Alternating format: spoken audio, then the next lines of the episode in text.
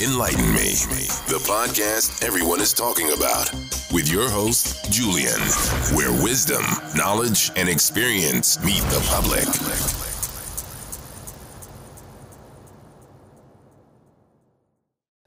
This is your host, Julian on Enlighten Me. And uh, before we start this podcast, I hope everyone's doing well. We have the co host, Rocco. What's going on, Rocco? What's going on? What's going on, man? All right. If y'all can subscribe to the YouTube, Enlighten Me. You can uh, check out the podcast on Apple, Google, and Spotify. Just search Enlighten Me. And if you want to reach out, enlighten me, Julian at gmail.com. And today we got a we got an interesting topic. It's probably one of the most profound podcasts I've done. Uh, how you doing, Nyla? Hi. How are you doing? I'm great, and thank you for joining on joining me and Rocco on Enlighten Me, the co-host. Uh, can you tell people a little about yourself, please?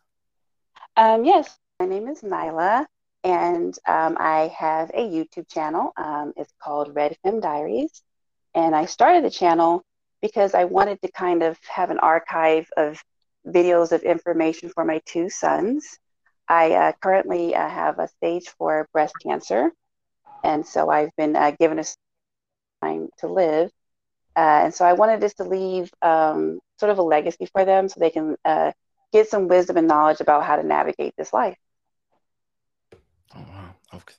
that's uh, okay. it's gonna be a touchy, touchy, very touchy uh podcast. Um, so when did you, I guess, develop or find out that you had breast cancer?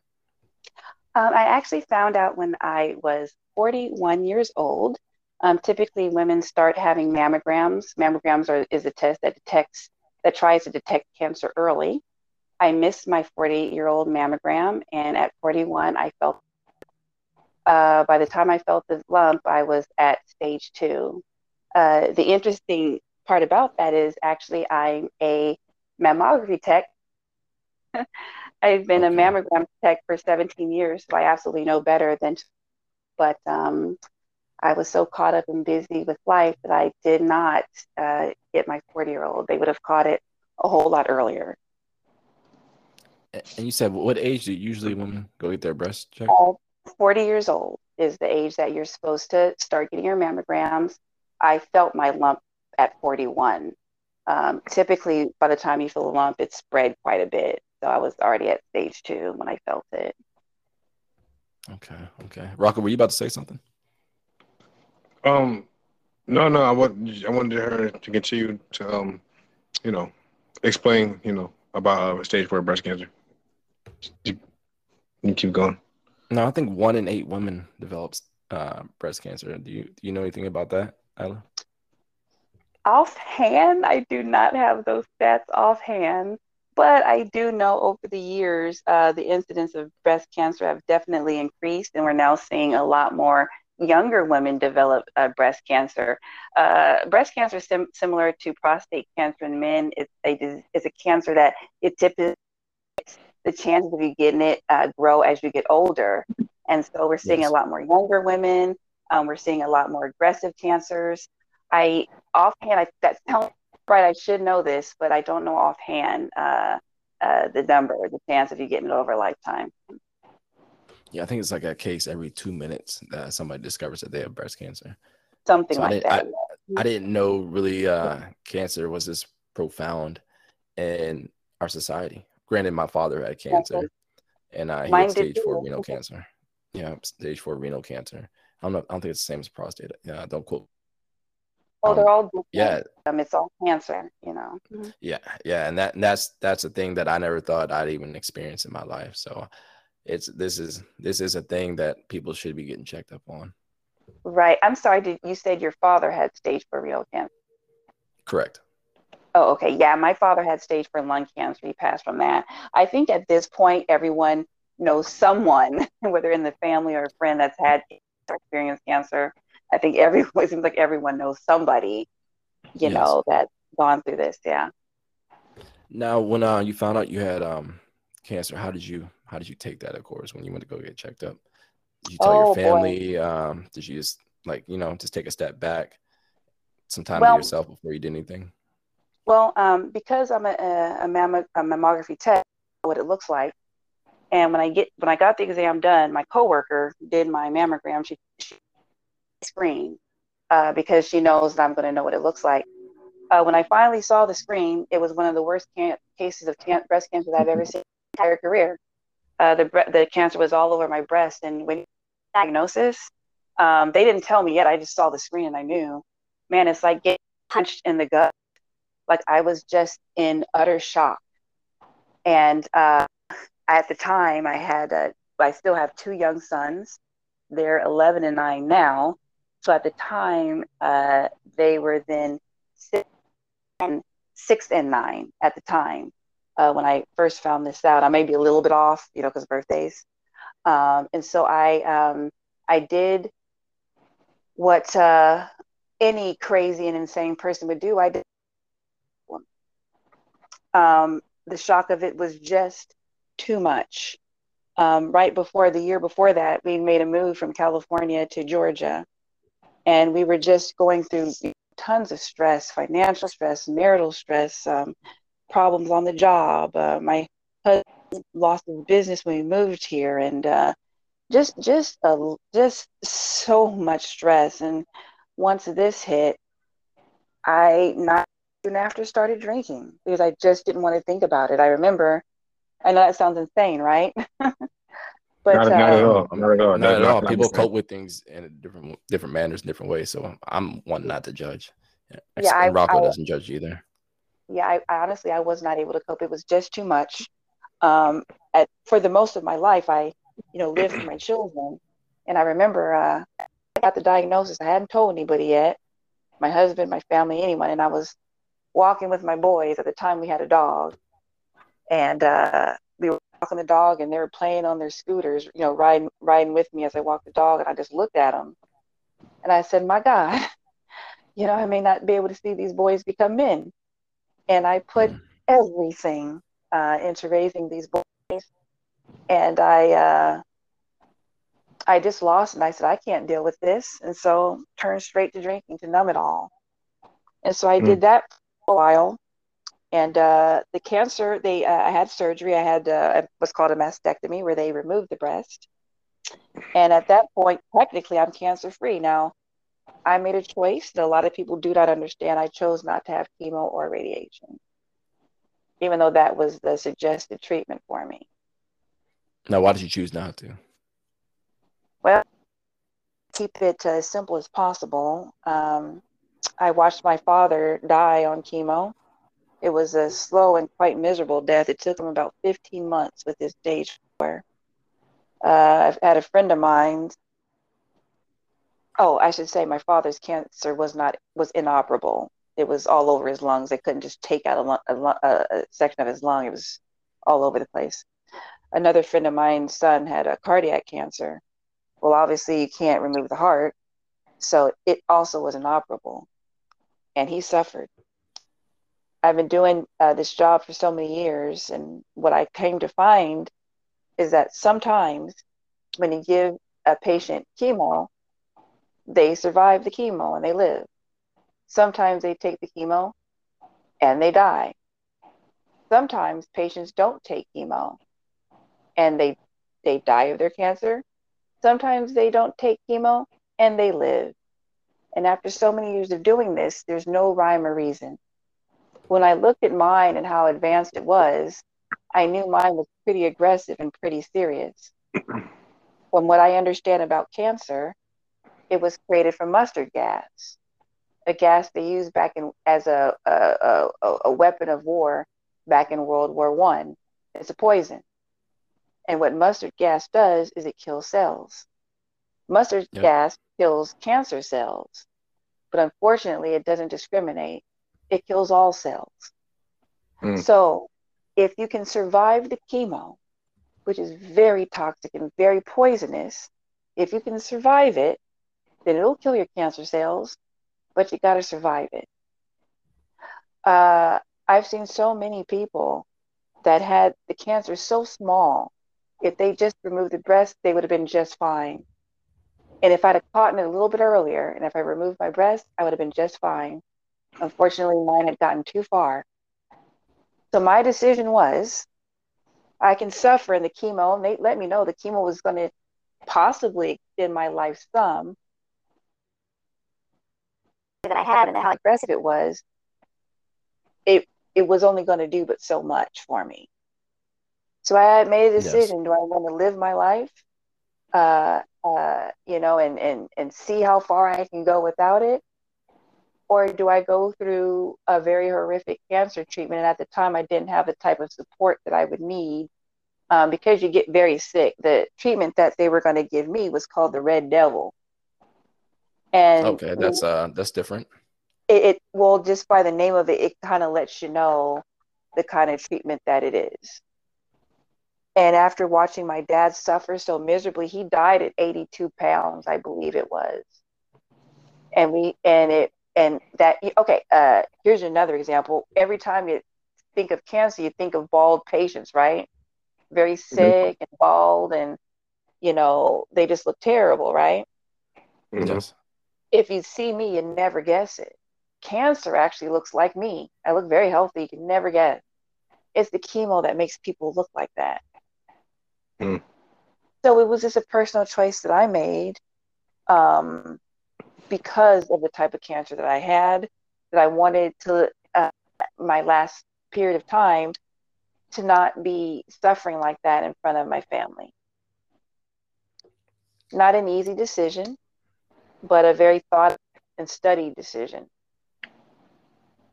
Now, I remember we talked briefly. You didn't tell them right away that uh no, I didn't. On, right? I remember we I talked. Yes. I'm sorry. I waited some time. Yes, I did because I had to sort through things in my own mind. Of course. Uh, before I could bring it to anybody. Now, who did you tell exactly in this? Well, at this point, all of my family knows. Um, yes. What ended up happening was once I first had my first surgery removed, I was fine for actually about two and a half years, almost three years. I, I did fine, no cancer. Then a small spot came back on the side where I had my surgery. And then I went in, they removed that spot. They left about five millimeters of a margin. We went back again, they removed the five millimeters. That was in uh, last year. By November, I was stage four.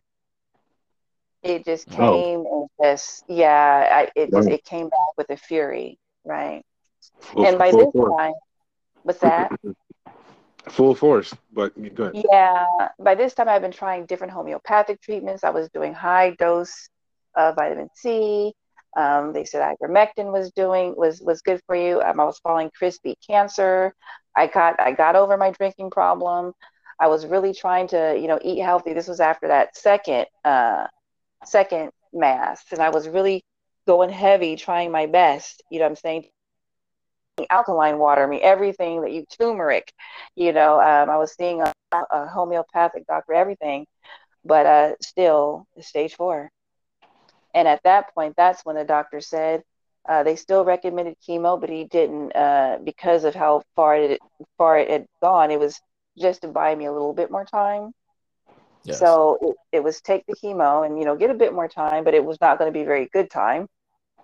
Um, or he said that more than likely it's going to be about three to six months, possibly nine. And I was told that in November.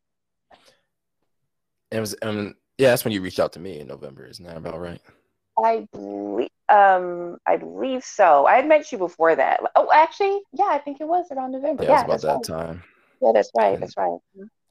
And that, that was the first encounter we had, and I was like, okay, and yeah, you, know, you reached out because you knew I wouldn't judge. Well, I didn't know you personally or anything like that. Yeah, I think I can't remember. I think um, there was a comment or something you may have made, and I was like in agreement because I'm very hard. I, I think we were part of the same Facebook group. I can't remember, but um, yeah. Mm-hmm.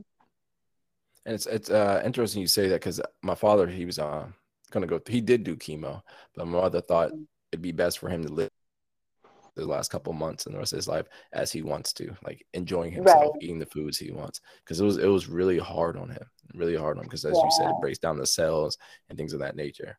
Feels everything. tired. Yeah, it's just he was just tired all the time, always always just laying down. So she mm-hmm. took him off it, and they, I think they want to do some type of pill. I can't remember the pill, some type of experimental mm-hmm. pill. And um, mm-hmm. from there, didn't work. So we let him do what he wanted to do, enjoy a little bit, because he declined right after New Year's he just mm-hmm. declined. and it was fast. Yeah. And I was like, whoa. I didn't even know what was going on myself. So I, Yeah. I completely completely see this. Um, is he still with you now, or No, he passed uh 2018 Okay. January 29th. Um, I was I was in uh, another state, and luckily the Oh. army moved me back to Virginia because the doctor was saying he only has like uh, six months to live or something like that. He lived Okay. longer than that. I think he lived uh, a year and three months after I was told, and I didn't know how to take it. And um, even the grief after, I was grieving probably about seven months later. I was like, why am I Yeah, grieving yeah. now? You know, there's no time frame on my. I did a podcast on grief. There's no time frame on grief or anything like that. right? So- it's just it's, so- it's time. Uh, but my condolences to you and your family. Uh, Oh, well, thank you, thank you. father, yeah. You know, if if I could tell anybody listening, you know, cherish your loved ones. You know, everybody goes day in day out Mhm. expecting them to be there until something happens. Oh yeah. Yeah, it's for, for me personally, um, I've been the type of person I've always thought my entire life, I've always wondered about my existence. Like even as a little child, I would think, you know, who created me? Why am I here? I would always think these deep and you know, deep thoughts. I even my uh my journey to to to find God, what have you, it, it was like a deep search for me. I really wanted to know why I'm here and who created me. And I and yet I've always thought about my mortality. I always thought about heaven and hell and is it real? And you know, all these different things I've studied and studied and studied. But when you're faced with your mortality, it's like there's no way to prepare for that. Like all of a sudden, my mortality became very real and is very different on this side than on your side. Because I see people now that are not in the process of tr- transitioning. You guys are on this side, and I see myself almost like moving out of this side now. Like I sense Mm. it. It's a very strange feeling, and it's taking me a long time to come to terms with this. You know, you said they how long? How long do you? They say project. They projecting. They're was saying how projecting. yeah, three to six months, possibly nine, it was the projection. But to be told that when you're 44 years old, Hmm. you have a family, you know, a husband, young young children. I have a great job, and I've been.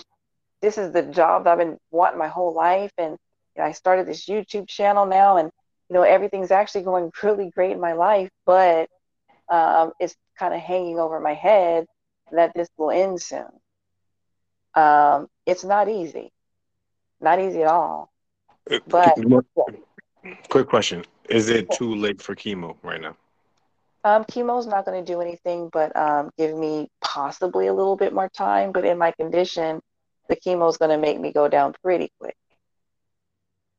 Okay.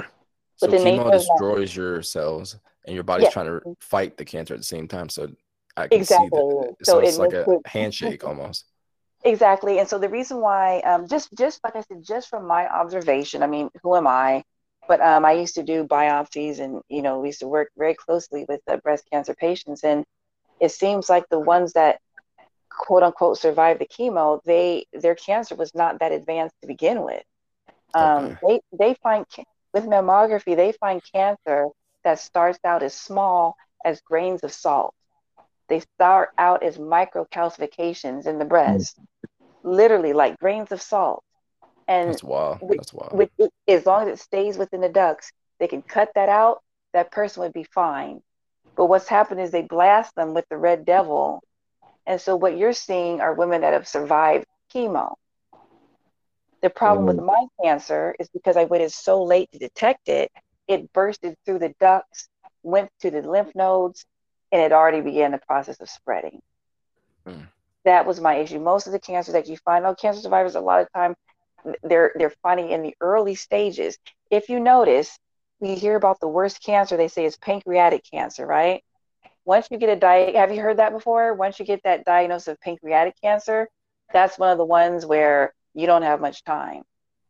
Have have you have y'all heard that before I, about I, I haven't heard it. I'm I'm Oh, literally. Very green in this in this uh, topic. Okay. Um, I'm just a student listening. I'm listening to you. Well, uh, pancreatic cancer, cancer is one of those ones. It's not that it's worse than the rest. It's very hard to detect. By the Mm. time people detect, because there's no test for pancreatic cancer, um, Wow. you find out through symptoms. By the time a person starts to begin getting the symptoms of pancreatic cancer, it's way too late. If mm. if chemo was the cure, how could you be too late? Because chemo's the cure, right? But it's gone too far, and the chemo doesn't do anything. And those pan- those cancers, pancreatic in particular, die usually within months.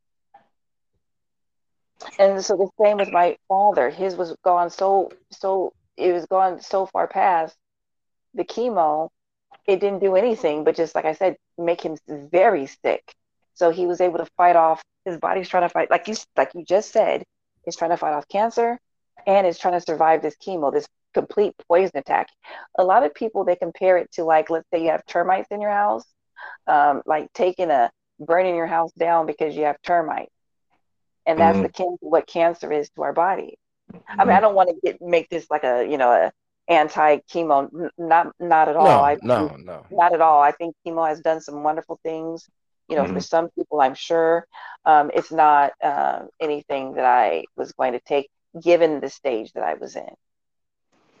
Okay, so okay, so all right, I'm I'm gonna go back. I'm gonna bring it back to what you said earlier. Um, I had a question. So, um, you said when you say you found a lump, right? You, yes. you you noticed a lump. You went to yes. get that taken out, right? Yes. And I guess it came back, but it was small, small little. It was smaller, right? And you got that taken out. And I got that taken out. Mm-hmm. Okay, and then you said six months later you wound up having stage four cancer, right? About six months, it had already grown. Yes, yeah, you did very good, very good. Okay, yes. yeah, yeah. So my question was, up within that six months, you wasn't experiencing symptoms or anything like that to notice. You didn't notice nothing. Um, yes, there. The side of my chest where I had the mastectomy, where it came back, it started to get itchy. Mm. itchy. But there's a lot of scar tissue, and I was told that you know over time, um, sometimes you might experience some itchiness because the scar tissue is growing. And so a lot you like if you've ever had like a key like my skin keloids, so if you ever had those, it kind of be it can get itchy. And so I'd ask my I would ask my patients that had mastectomies, I would say, Hey, do you ever get any itchiness on that side? And they would say, Yeah, sometimes. So I thought it was normal. And then this it started to get tighter and tighter, the skin on that side. And so that's when I went in and that quick is when they told me, oh, it had spread to other parts of my body. And when I tell you, bam, it just started moving. Like within like like literally each week you know i'm seeing a change yeah. in my condition it's it's burst through my skin now so i have like an open wound there um, i'm now on what's called palliative care where they try to just make me comfortable but now they're talking about moving me to hospice now like it's very fast moving and yeah, hospice is the step right before um it's it, basically the step before death they're just trying to make you comfortable as possible. But okay. yeah, if you see me, I look fine. It's just because I'm not on chemo. Yeah. Yeah, I seen you. I, I sort of seen you on your YouTube channel when you told me what which videos that you're actually in. Yeah, you look you look perfectly normal. You look fine, actually. Right, um, and so a lot of people don't. They, they weird to them. I'm like, you have to understand those are chemo patients that you see that look sick like that. Yeah, yeah. Now I know the difference. Um, yeah. but it, it sounds like you was like misled. You thought that it was just the surgery of, of them taking it out. That's why you thought that was the itching was happening. Um, yeah, I thought it was just the scar tissue because I've at this point I've had three surgeries on that side, so I just thought it was you know the the scar tissue irritating me or something like that at first. But then it just wouldn't stop, and then it started to become painful, and then that's when I was like, let me go in and get another PET scan to see what's happening here, and sure enough, it has spread. And like I said, literally like a couple weeks after that, then I started feeling problems on the other side. And sure enough, a whole different cancer showed up on that side. And so, um, yeah, it's it's just been really. Uh, we apologize, people. We had some technical difficulties, uh, but we're back, and uh, we're going to keep this going. So, uh, Nyla, if you can talk about how you're feeling right now and all the emotions that are currently going through you. Oh boy, I, I would tell you it's like the uh, emotional roller coaster of your life. Um, you go through these different stages, and I don't know if you guys learned about. Uh, it's called DABDA, the stages of death. Have you heard of that? I'm not. Okay, well, it's called DABDA. I learned about it in like psychology like many years ago, but for whatever reason, it's stuck in my head, and so it's like I can use it now. And so it's the five stages of, uh, basically, it's the five stages of loss. And so the first D uh, stands for denial. Oh, so it's like uh, grief. It's like the grief. The stage exactly. of grief, exactly. Sorry. Okay. So, yes, the stage of grief. So the first one is denial. Uh, Dabda. So the next one is A, anger. Uh, B, you go through bargaining. Uh, the next D is depression. And then you finally get to acceptance. Now you can go in and out and through all these different emotions. You can experience two, three, or four of them at the same time. And so, um, what I'm learning to do now, I, I've reached acceptance, but I go back and forth to some of the other um, some of the other areas. But I try very hard to try to focus and stay balanced because I still have to carry on. I still have to work and and keep moving and doing things. And so it's very easy to fall back into depression and alcoholism if I'm not careful. So, um, what I found like helps me, working actually helps me because it gets my mind off of my condition. Uh, okay. Not to say that I don't realize it, I try not to focus on it. Um, very difficult to do that when you're experiencing a lot of pain. Um, the biggest emotion that tends to pop up that I have to kind of battle daily is is fear. Um, there, there, I had a definite breakdown just today. Um, you just get full of fear because you know, like it's like you're still in shock. Like, oh my gosh, I'm going to die, and it's just it, it, it's almost like you get hit with it the same you did the very first day you're told. And so mm. what I've chosen, what I figured out, it's taken a couple of years to do this battle, is that I cannot stay in fear for very long. Because if you stay in there too long, it tends it becomes like a stronghold over you. And then once you're stuck in fear, then anxiety, and you and, you, at that point you can't function. So when I start to feel fear, I recognize it right away and I go to that scripture that says God has not given us a spirit of fear. And so when I'm fi- when I'm feeling excuse me feeling fear, I have to tell myself this is not of God. Stop it. Stop being afraid. Um, biggest help to me is I have a few very wonderful, wonderful people in my life, and several that I can pick up the phone and I can talk to them. Mm and I don't talk to them about how afraid I am. Usually I talk about normal, regular life stuff. And as I'm talking, it takes my mind off of the fear. And then after I get kind of okay, then I start to talk to God. And I don't I don't like the word prayer because prayer makes it sound like it's supposed to be so formal.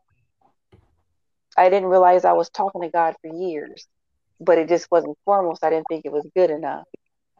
But I found that I can just talk to him kind of like how I'm talking to you right now. And I start talking to him about my fear and how afraid I am and and I seem to get told the same thing every time. Now, how often does those uh, occurrences happen? Is it daily, weekly, once a week? No, I'm just it, it just you know it might be like once a week, Sometimes a couple weeks might pass. Sometimes I, I feel it like, you know, back to back to back.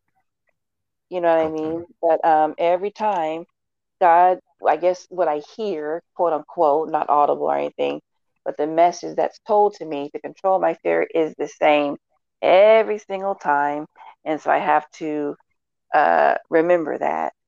And the message is um, it's another scripture. it's like he brings these scriptures to your remembrance, and he said, um, "Take my yoke upon you, because my yoke is light." Um, and so I remember that. So the weight of cancer and dying, what's going to happen to my kids, all those things, I let it go, and I put it on him, and I live my life like as if I don't have cancer. Wake up. And I can't. I can't even imagine. I can't even imagine any of this. Um. It, it. I mean, but for me, it's become part of life now. So I go to work and um, I still cook and Yes. You know, I, I run my channel and I, I don't stay down for too long because I know I've been down before and it's dark and it's ugly and it's not a fun place to visit. if anything, to our listeners, and this will be on your uh, YouTube channel. Yeah. What can you? Uh, what advice or what do you want people to pay attention to? Or if you could just give something to change somebody's perspective on life, what would you do, or what would you tell them? That's a big, broad, open question. so, so what would I tell people about life, or what would I tell? like, what uh, impact would you want? Narrow it a little bit. Yeah. What impact would you want on somebody's like to take from what you're going through? You know. Well, I I would just say this. I guess. I guess the best way to put it. Um, before there's a couple a couple things. I'm going to talk about gratitude, forgiveness, and serving. Uh, before I got this cancer, I don't. I can't say I wasn't thankful at all, but it comes to a whole new level of gratitude.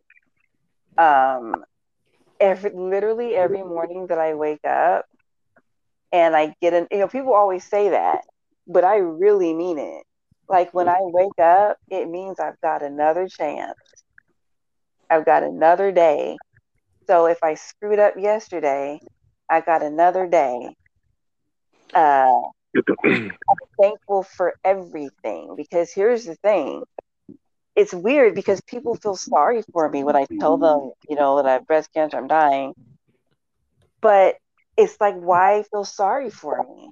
I'm going, supposedly, if you believe scripture, I'm going to a better place. This place that we're living is really bad, and I don't think we realize it because we live in it. But this world that we live in is so dark and it's so evil. And so I don't have to, I won't be here for that. You know what I mean? Um, there's so many ways that people's lives end. I have breast cancer, not so bad. You know, I, I look for gratitude. Like, I have health insurance, so I'm able to have palliative care. And so they give me pain medicine to help me with my pain. There's counselors. Um, I've got wound care, and now I'm about to go on hospice soon.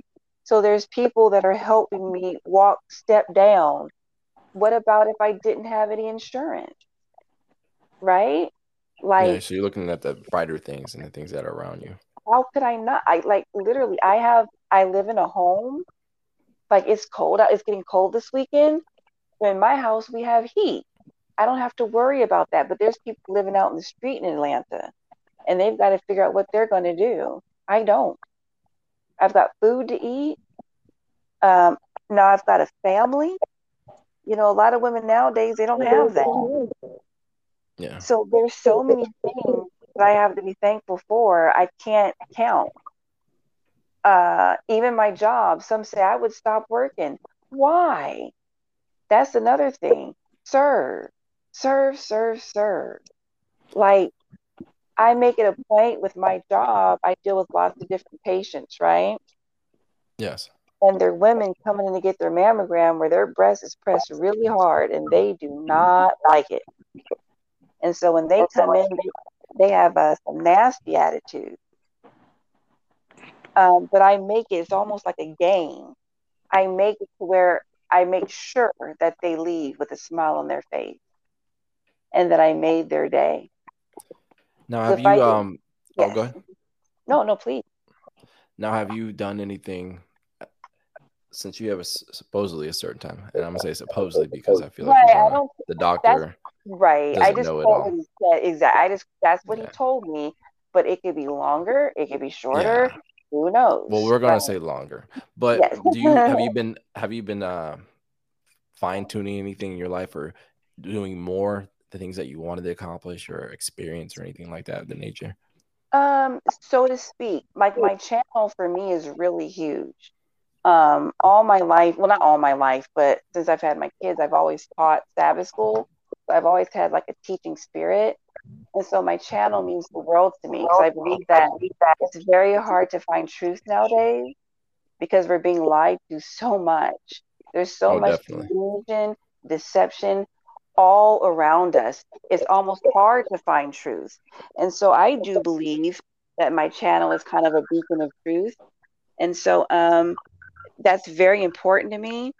Um, my relationship with my sons, like I, I enjoyed them before, but now I literally cherish every moment. You know what I'm saying? Like things that bothered me before, like, oh, I don't feel like making a snack or whatever. Like I make their grilled cheese sandwich. I kind of, you know, just make it like the best grilled cheese sandwich finesse I can that make. thing. Yep, yes. Thing. Oh, thank you. Yes. So I literally do everything like that. I do everything just extra because when I look back in my life, you know, okay, well, here's one thing. So you've heard people when they die and they look back on their life and they say they never say they would have worked, they wouldn't, they wouldn't have wanted to work more. Oddly enough, I look I look back on my life. I just wish that whatever I did, I did with excellence. I love the idea of that. There are so many things in my life that I didn't take full I didn't like fully participate in, if you know what I mean. Yes. Like when I went to college, a lot of the times I didn't really study. I just did whatever just to pass. I wish I would have do- dove in. You know what I'm saying? And and and took full advantage of the opportunity to go to school and learn instead of just, you know, doing just enough to get by. You know, I teach my son my sons this lesson. I got it from my grandmother. She always said this. She said, no matter what job you do, you do it to the best of your ability. That's right. Um, they say, she said, make yourself the best employee there. And a lot of people, I don't work for anybody. I don't like working for somebody. I say I work for God. And so I teach my sons that if you're given the task of cleaning the toilet, you make that toilet shine and you take pride in that. Because if you can't handle the little things in life, you're not going to be able to handle greatness. You know what I mean? So yes. be humble in greatness, be humble when you're not there yet. And man, once I got that lesson, man, life is just beautiful to me.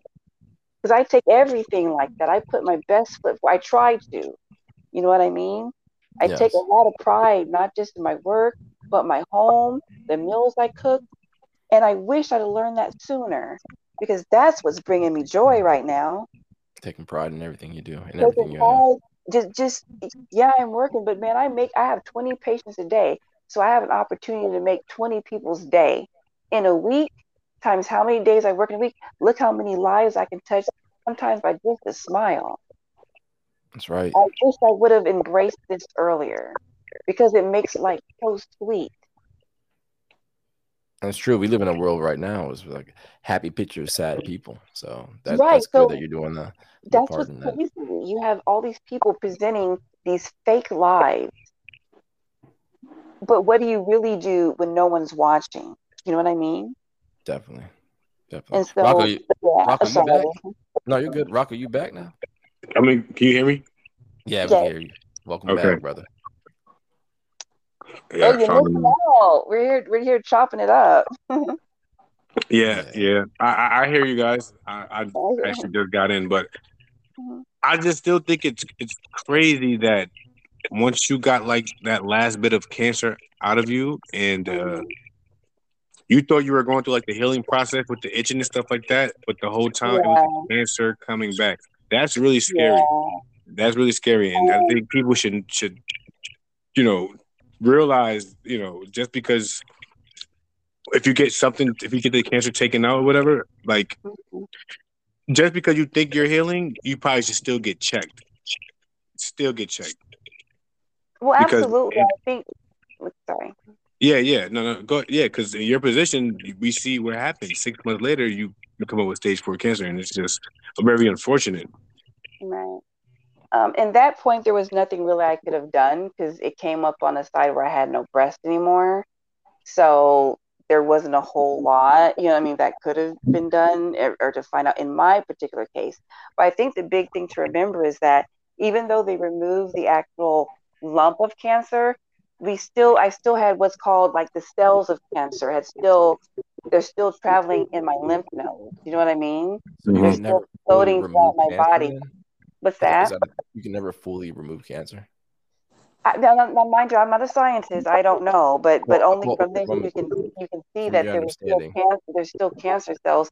But we have to understand everybody, all of us, even you guys have what's free radicals that um, go uh, that float throughout your bloodstream. You've, we've all heard of antioxidants, right?